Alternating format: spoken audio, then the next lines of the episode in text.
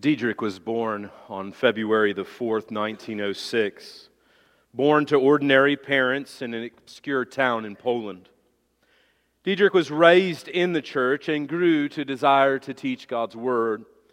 He would go on to teach the faculty at the University of Berlin and be an integral part of organizing what was called the Confessing Church, a group of Lutheran and other Protestant churches throughout Germany and the surrounding regions that were against the occupying Nazi forces.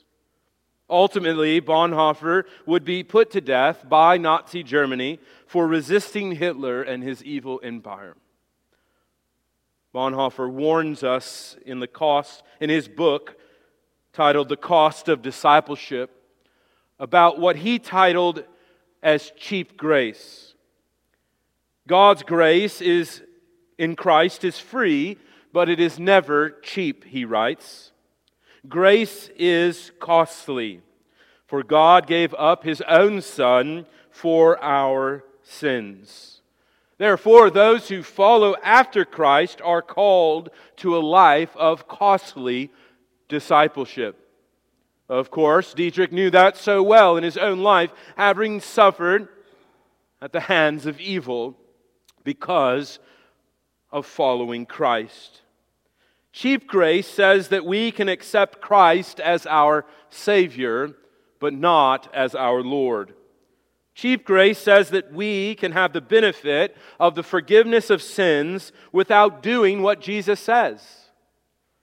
Cheap grace says that God has promise to prosper us and that we will never suffer as Christians.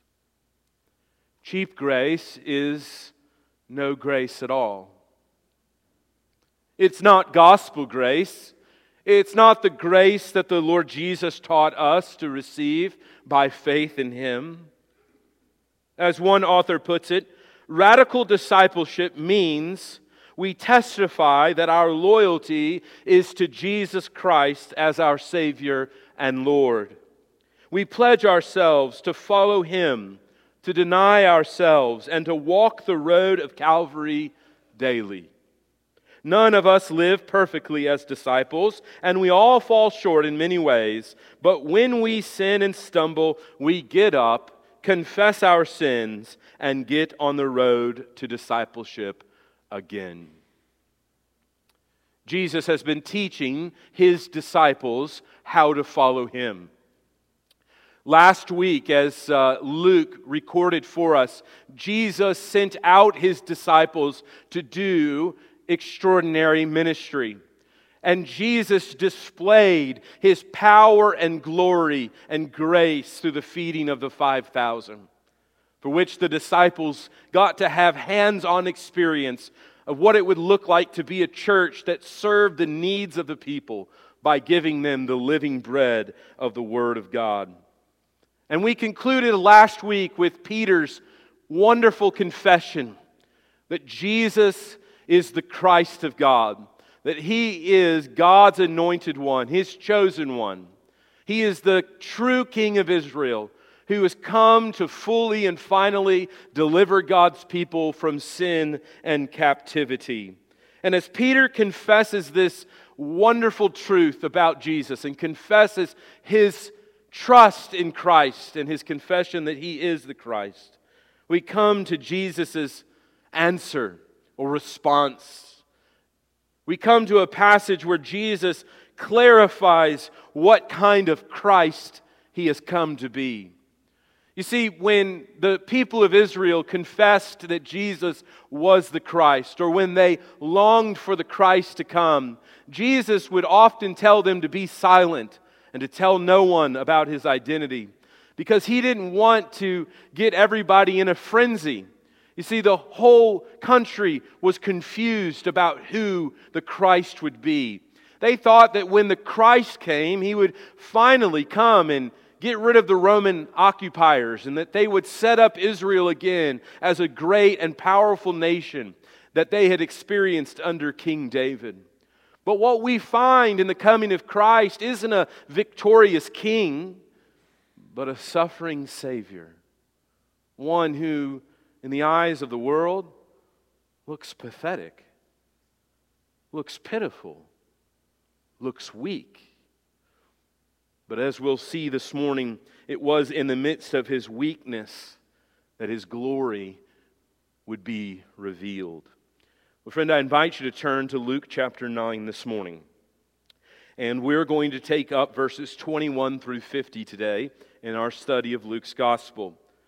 As a reminder, as you turn there, Luke is writing this to Theophilus to give him an orderly account of the things that he has come to know and believe. And so, therefore, if you're a Christian this morning, this is a particular word to you to encourage your faith and trust in Christ.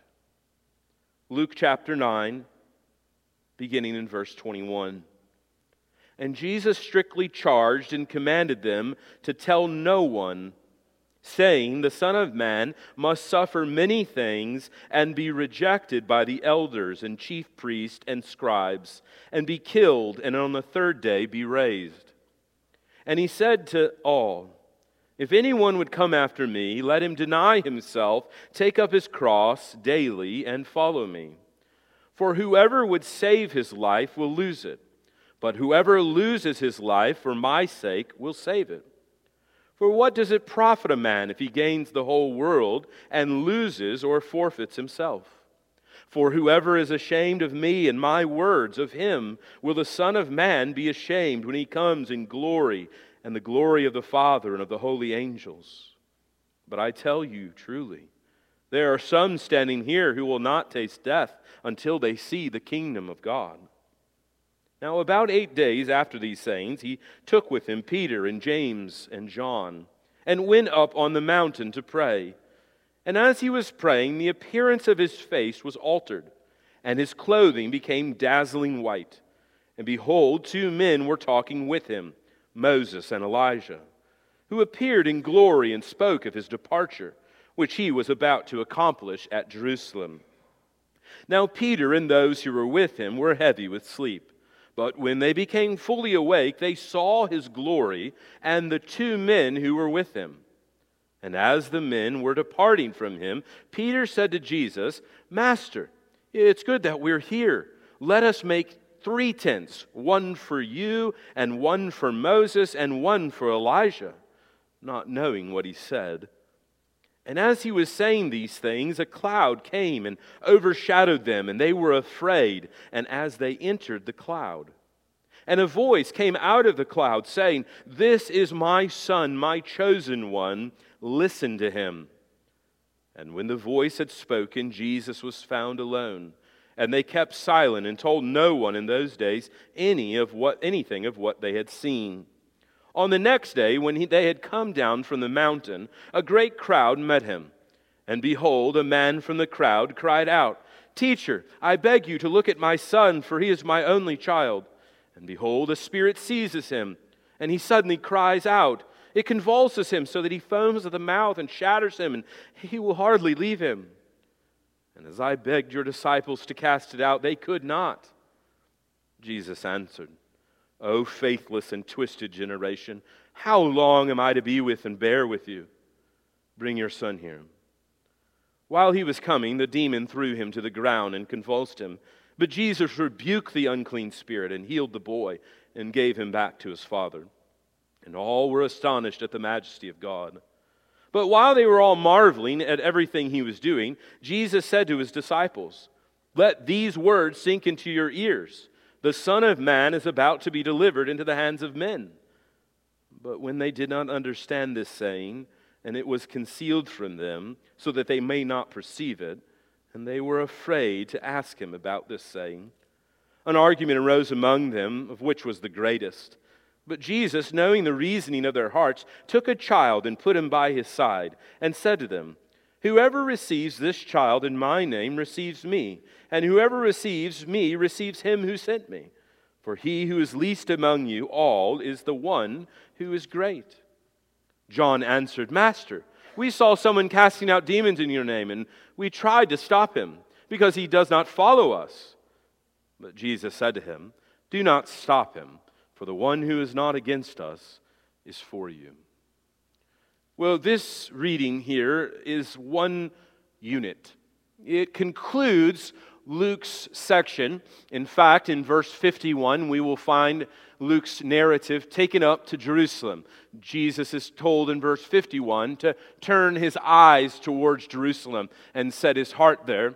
In other words, this is concluding Jesus' teaching and instructions to his disciples and rounding out the section on his identity. And so, the main idea we find before us this morning is that Jesus is the Christ, the eternal Son of God, who came into the world to die the death we deserved and to equip us to carry on his mission until he returns in power and glory to culminate his eternal kingdom. And so this morning, our hope is to find from this uh, Jesus' identity and destiny, but also to see what it means to follow after Jesus. Central to this entire passage is what it means to follow after Christ, this one who came to die the death we deserved. And so we see in our passage this morning three aspects of following Christ. Number one, we see the cost of discipleship. The cost of discipleship, and it is a costly discipleship. Secondly, we'll see in verses 28 through 36 the glory of following Christ. The glory of following after Christ. We'll see the cost of following Christ and the glory of following Christ. And thirdly, as Jesus descends from the mountain, we see the failure of following Christ. We see a, a series of missteps or failures of the disciples and the people of God. Well, first, in verses 21 through 27, we see the cost of following Jesus. Look with me there again. Jesus tells his disciples not to say a word about this truth that he is the Christ. Why? Well, as I've said earlier, because he didn't want them to have a misunderstanding of the Christ he has come to be. And we find right here in verse 21 the Christ that he has come to be. Verses 21 and 22 says this The Son of Man, again, this is Jesus' favorite title for himself, must suffer many things and be rejected by the chief pri- the elders, chief priests, and scribes, and be killed, and the third day be raised. We see the cost of following Jesus costs God his own son. Jesus here reveals to us that he is, he has come not to live a, as a moral example for us, but to die the death you and I deserve. Jesus is not dying unwillingly. Uh, this is not some form of divine child abuse, but rather we see the Son of Man is willingly going to the cross. Jesus, here we are told in verse 51, is that he sets his face to go to Jerusalem. He knows what awaits him when he arrives in Jerusalem. Only death awaits the Savior. He understands that he has come to do the Father's will. Look with me there at verse 22. The Son of Man must suffer. He must do these things. This is not an optional assignment. This is a divine assignment. He has been sent by the Father to accomplish the Father's will for humanity. We must understand that Jesus came willingly to do his Father's will. We also see in this statement of the must of the exclusivity of Christ. That this is the only way that God will forgive man their sin. That we cannot earn God's forgiveness or grace. We can do nothing to earn God's love, but rather, it is solely God's plan to execute His Son in our place. This is why we hold to the doctrine of the substitutionary atonement of Christ, that Christ died in our place as a perfect sacrifice for our iniquity and sin. Oh, this is what we heard prophesied through Isaiah in Isaiah 53 that he bore our griefs and he carried our sorrows. And, friend, as we consider this morning these words, we ought to be encouraged this morning at the costliness of our redemption. It cost God his only Son. It cost Jesus. It is a costly discipleship. We ought to approach following Christ with such seriousness, with an attitude of reverence of knowing that we do not deserve anything that we have received, but have received it solely by grace alone, in Christ alone. We see, though, in this a glimpse of the picture of redemption first suffering and then glory. Notice how Jesus ends there in verse 22. He says, And then on the third day be raised. His death was not a hopeless death. His death was not a pointless death. His death accomplished everything it set out to do. When Jesus declared on the cross that it is finished, his resurrection from the dead vindicated those words, that it truly was finished. In fact, the Apostle Paul would go so far as to say in Romans chapter 4 that, that his resurrection was for our justification. That just as he died the death we deserve, he was raised that we too might live with him forever. But we see a bit of the blueprint of God's plan of suffering and then glory. We see that first, in the Christian life is suffering and sorrow and brokenness and pain. And then comes the promise of glory. We are not promised glory now, but we are only promised pain and suffering and sorrow. This is what Jesus goes on to say then in verses 23 and 20 through 27. We see the cost of self that if we are to follow after Christ, that not only does it cost the Son, we see that it costs us our own self. If anyone would come after me, let him deny himself, take up his cross daily, and follow me. When a Roman prisoner was set for execution, he was to carry the, the cross. He was to carry a piece of the cross. It was the understanding that once that cross was put upon his shoulder, the, the destination was only to end in his death. You don't pick up a cross to put it back down again.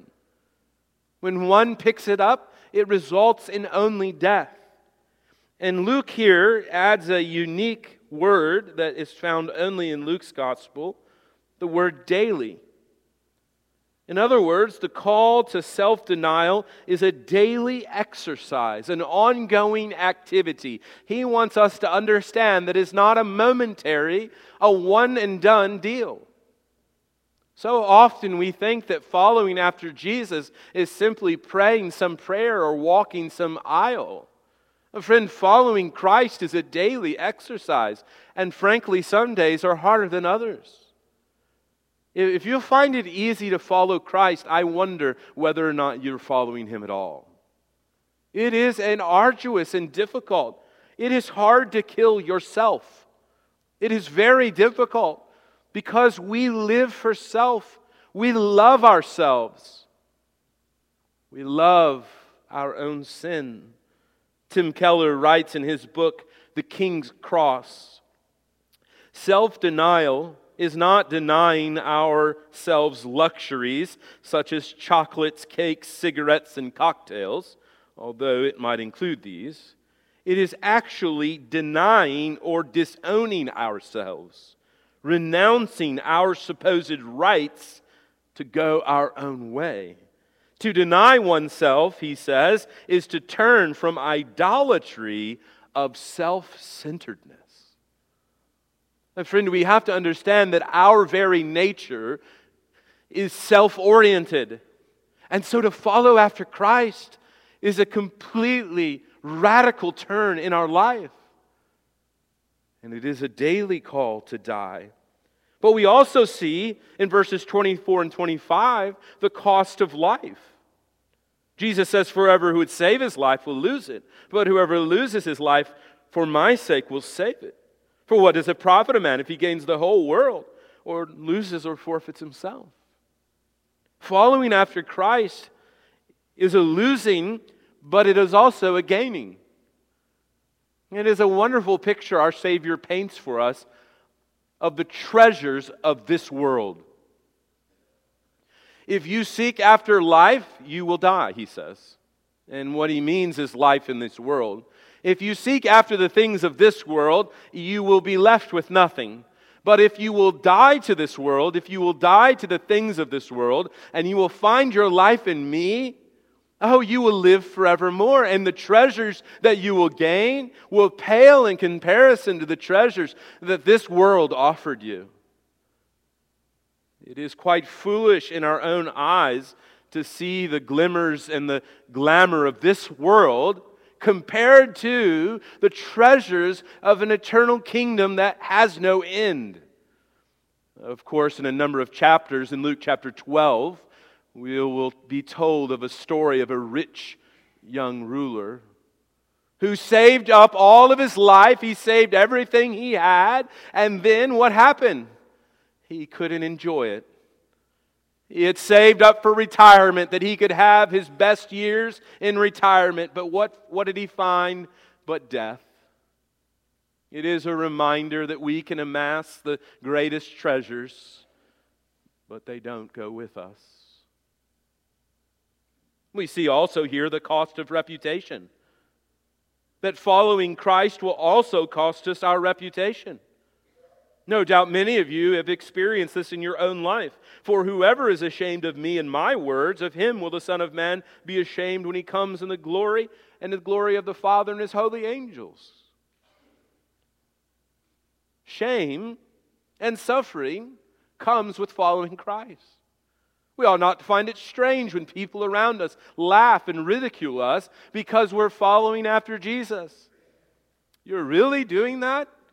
It's such a beautiful day. Isn't there other things you could give your time to than going to church? I mean, people still do that. You mean you, you, you read your Bible and you, you give your time to helping others read the Bible? What, what is this prayer that you pray all the time? Why do you waste your time doing such foolish religious activity? Don't you know that it amounts to nothing? Do you really believe that there's a God? Hasn't science proven that there is no supernatural. You are truly silly. Even this week, many of you will re- be reminded of the shame of following after Christ as you go to families' houses and who live in utter rebellion against God, but yet you're faithful to Him and they ridicule you and laugh at you. It is a reminder that this world is filled with suffering. But I would remind you, brothers and sisters, remember suffering, then glory, a cross, then a crown. This is what we long for. This is God's plan. This is His blueprint that He has written on creation. First suffering, then glory. And that is exactly what we find in our passage here. Jesus here promises his disciples that there was some there that day that would see his glory before death. I, I think this is applied, or, or rather, rather fulfilled in, in the transfiguration. That is, verse 27 For truly I say, there are some standing here will not taste death until they see the kingdom of God. I don't think this refers to some future time uh, in the distance or to something rather at the end of time, but rather right here this is why, in every gospel account, the transfiguration follows that statement. Verse 28. Now, about eight days after these things, he took with him Peter and John and James and went up on a mountain to pray. And as he was praying, his face was transformed before him. And the appearance of his face was altered, and his clothes became dazzling white. The glory that these disciples witnessed, the glory of Christ, he has just spoken to them about his suffering, about his death and resurrection, but he reminds them that this is only a temporary state and that glory is to come. And they get to uh, a glimpse. The, the veil is, is open. The, the sheet, the curtain of the future is lifted just a bit, and they are able to peer into the future. And what do they see? but a living Christ and a living people. We are told that Jesus wasn't alone on that mountain with these three disciples, but that Moses and Elijah were there. Now, most likely, the reason it's Moses and Elijah, Moses representing the law, he was the person who first led God's people. He was the one who led them out of their captivity and slavery and through the Exodus and to the promised land. And Elijah is the representative of the prophets. And your Old Testament could really be divided into two parts. There is the law and the prophets. And the law pointed people to the worship of God and relationship to Him. And the prophets, in their writings, pointed everybody back to the law, which then sought to have relationship to God through Christ. And we see here in the glory of Christ a new exodus. Look with me here at what we're told. Verse 30 And behold, two men were talking with him, Moses and Elijah, who appeared in glory and spoke of his exodus his exodus. That's the, the underlining word. It's not a coincidence that Luke uses this word to point that Jesus is about to make all things new. He is about to make a new way for the people of God to have relationship with God eternally. Just as Moses had made a way for God's people to have a relationship with God and, and to be in, in his presence, that way failed. That way only pointed to a greater way, and the way was Christ. Jesus is the, the new and better Moses. He, he is the one that Moses spoke of in Deuteronomy chapter 18. The Lord your God will raise up from you a prophet like me from among you, from your brothers, and it is him, listen, that you shall listen to. Jesus here is, is revealing this new way that God's people will, will see the glory of Christ. That's why we began our service with John 1:14. If you want to see the glory of God, look no further than to Jesus. The glory of God revealed. But in the Exodus, the first Exodus, God met with his people in a tent. And a cloud overshadowed that tent, and that cloud was a symbol of God's visible presence among his people. And what do we find here? But Peter responding at this scene and saying, Let's build three tents. Let's build three tabernacles that, that, that we can make a permanent place here. And Jesus is like, No, no, no, no, no, no, no. You're misunderstanding the things, Peter. He did not understand what he is saying. There is a new tent a new tabernacle. And John 1:18 tells us that Jesus came and dwelt among us. He literally God tabernacled among us. That if we want to meet with God, then we meet with God in the person of Jesus Christ. And this is what this scene is revealing to us the glory of following Christ. Excuse me.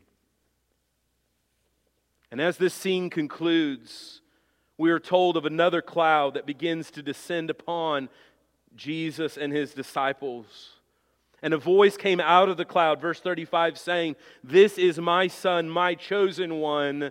Listen to him. It is something glorious, isn't it?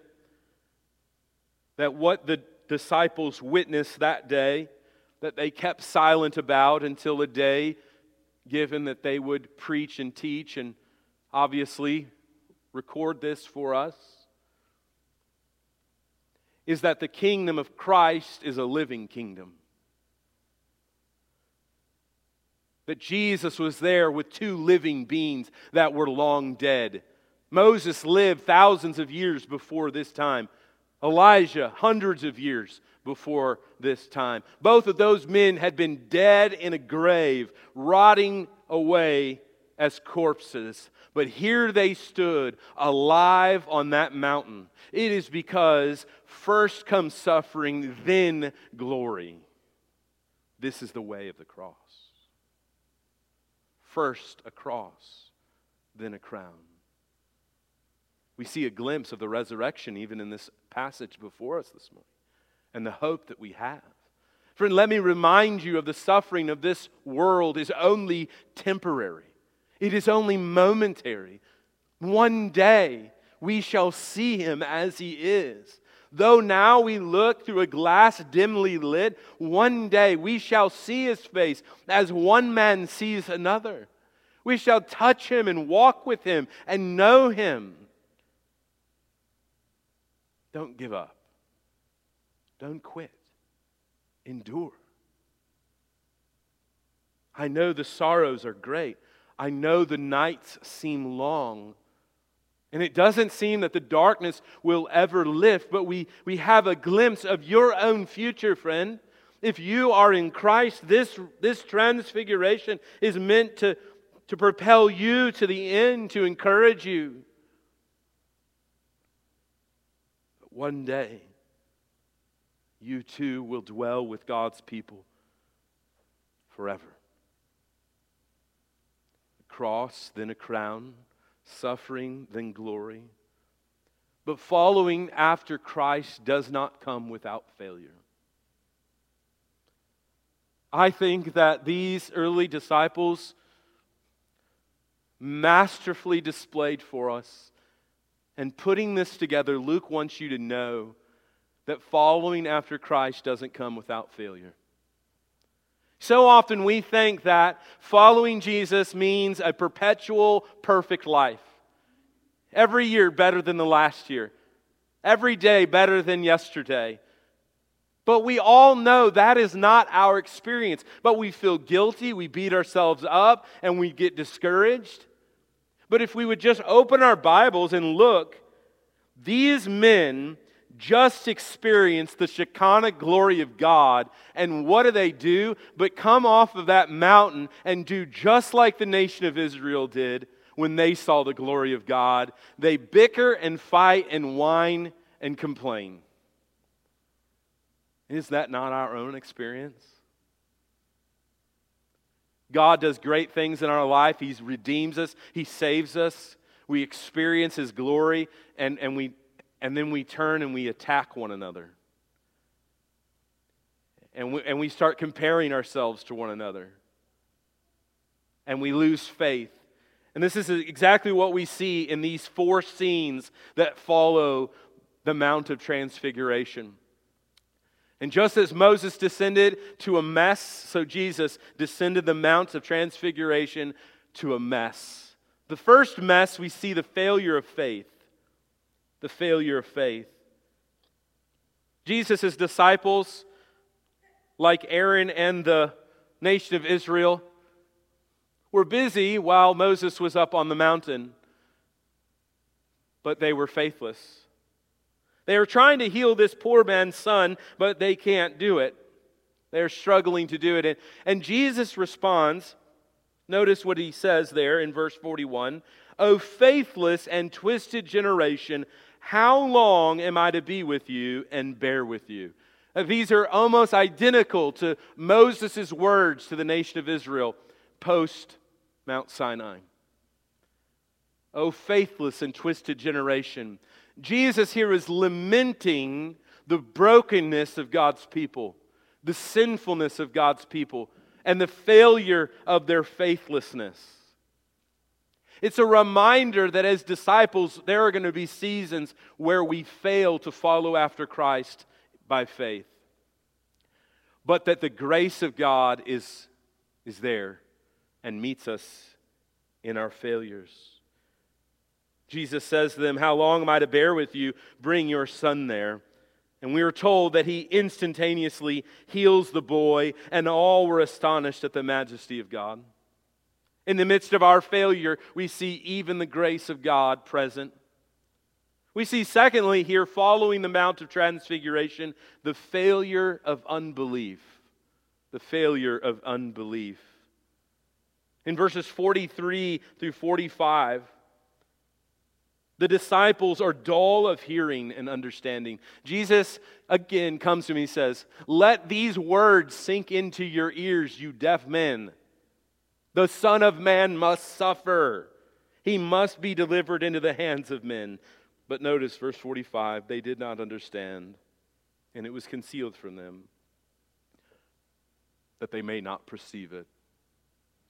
They were unbelieving, they were doubting. And just as I have pointed out to you so often as a way of encouraging you and lovingly pastoring you, there is a reason why our brother John Bunyan, in his book, The Pilgrim's Progress, has a scene of Doubting Castle and why Christian is locked away for so long in Doubting Castle, because that is the true experience of so many of us. And we feel shame, we feel, we feel discouraged, and we feel disappointment. But, friend, it is not wrong to feel the failure of unbelief. There will be seasons where you will doubt God's power. And it is our responsibility to be like hopeful and remind you of the key that unlocks doubting castle is the faith that you have already in you. And if you would only believe and trust, failure of unbelief. But we also see here in verses 46 and 48 the failure of pride. Again, the disciples, many of whom have just witnessed the glory of God in Christ, the wonder and power of miracles, and what are they arguing about? What are they discussing? Well, they're discussing what every church committee and Southern Baptists do every week who is the greatest? Who's the best? I'm the best. No, you're the best. We're told there that while they were going along, an argument arose among them to which of them was the greatest. I mean, you have to just laugh at the way they acted. But how often do we do the same? And what does Jesus do but pull a child in front of them? Now, this isn't what you think it is, so let me straighten it out. When he's pulling this child up in front of them, what he's doing is he's taking societal, the, the, the, person in society that was seen as worthless.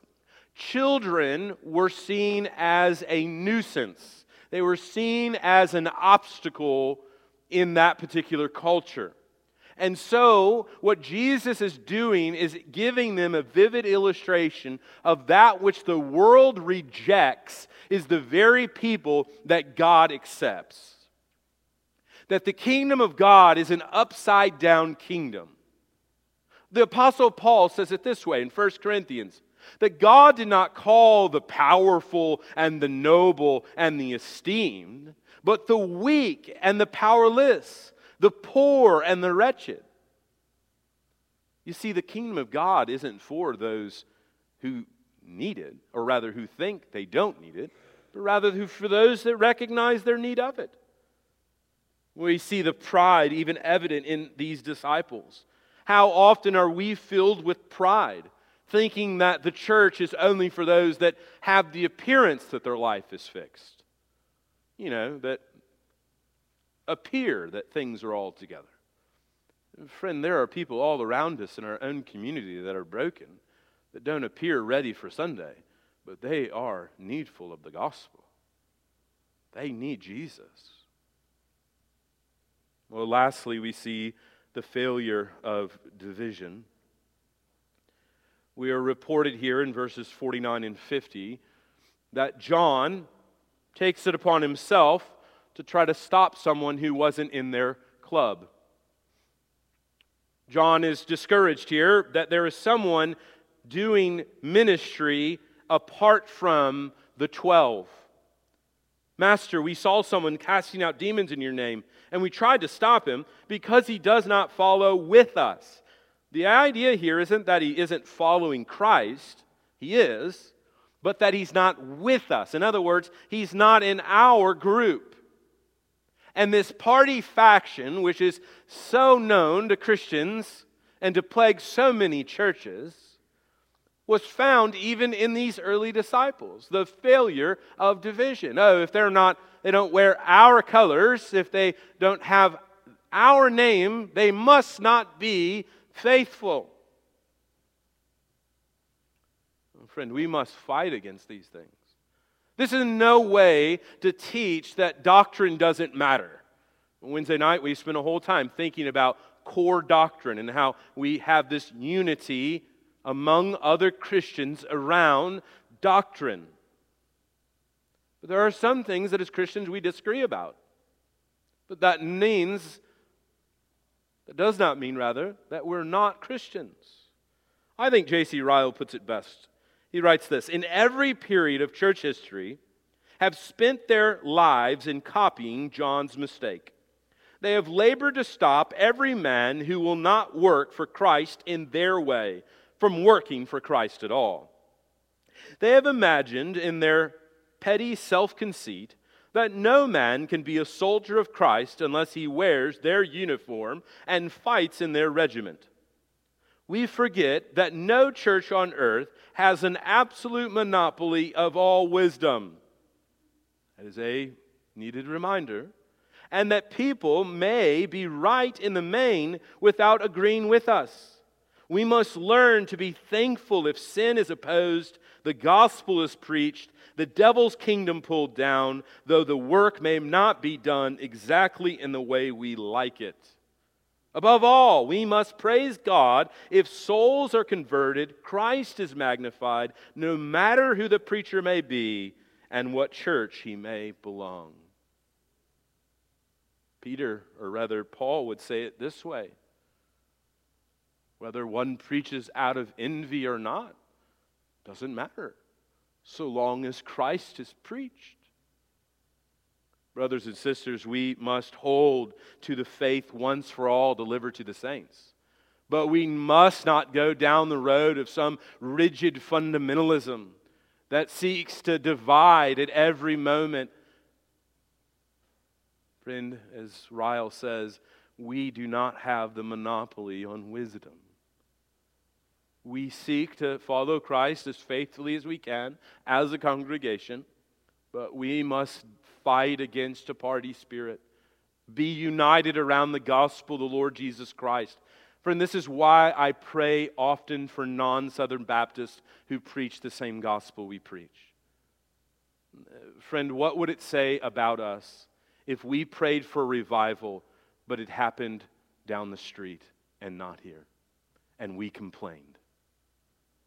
What would that say about us if we complained that another church saw revival and we didn't? Well, it would say that we're really not following Christ, but ourselves. Let us fight these failures. Brothers and sisters, let us resist the temptation to have cheap grace. Grace without a cross, grace without lordship.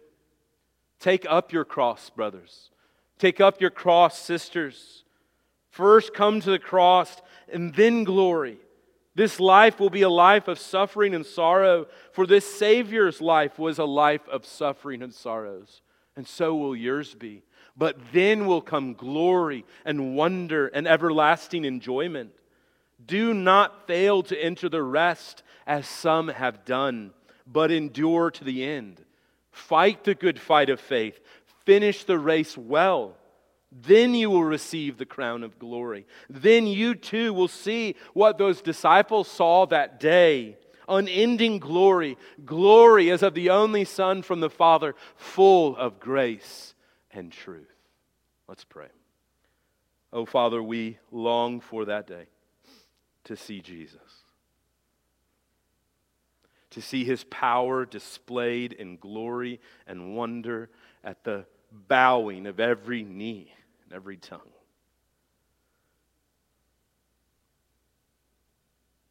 Help us, we pray, to see the cost of our own redemption, the death of Christ for our sin, for our life. Let us see the costliness of following after Christ, not given over to cheap grace, to stand and long for the glory that is to be revealed. It is for your glory we pray in Christ's name. Amen.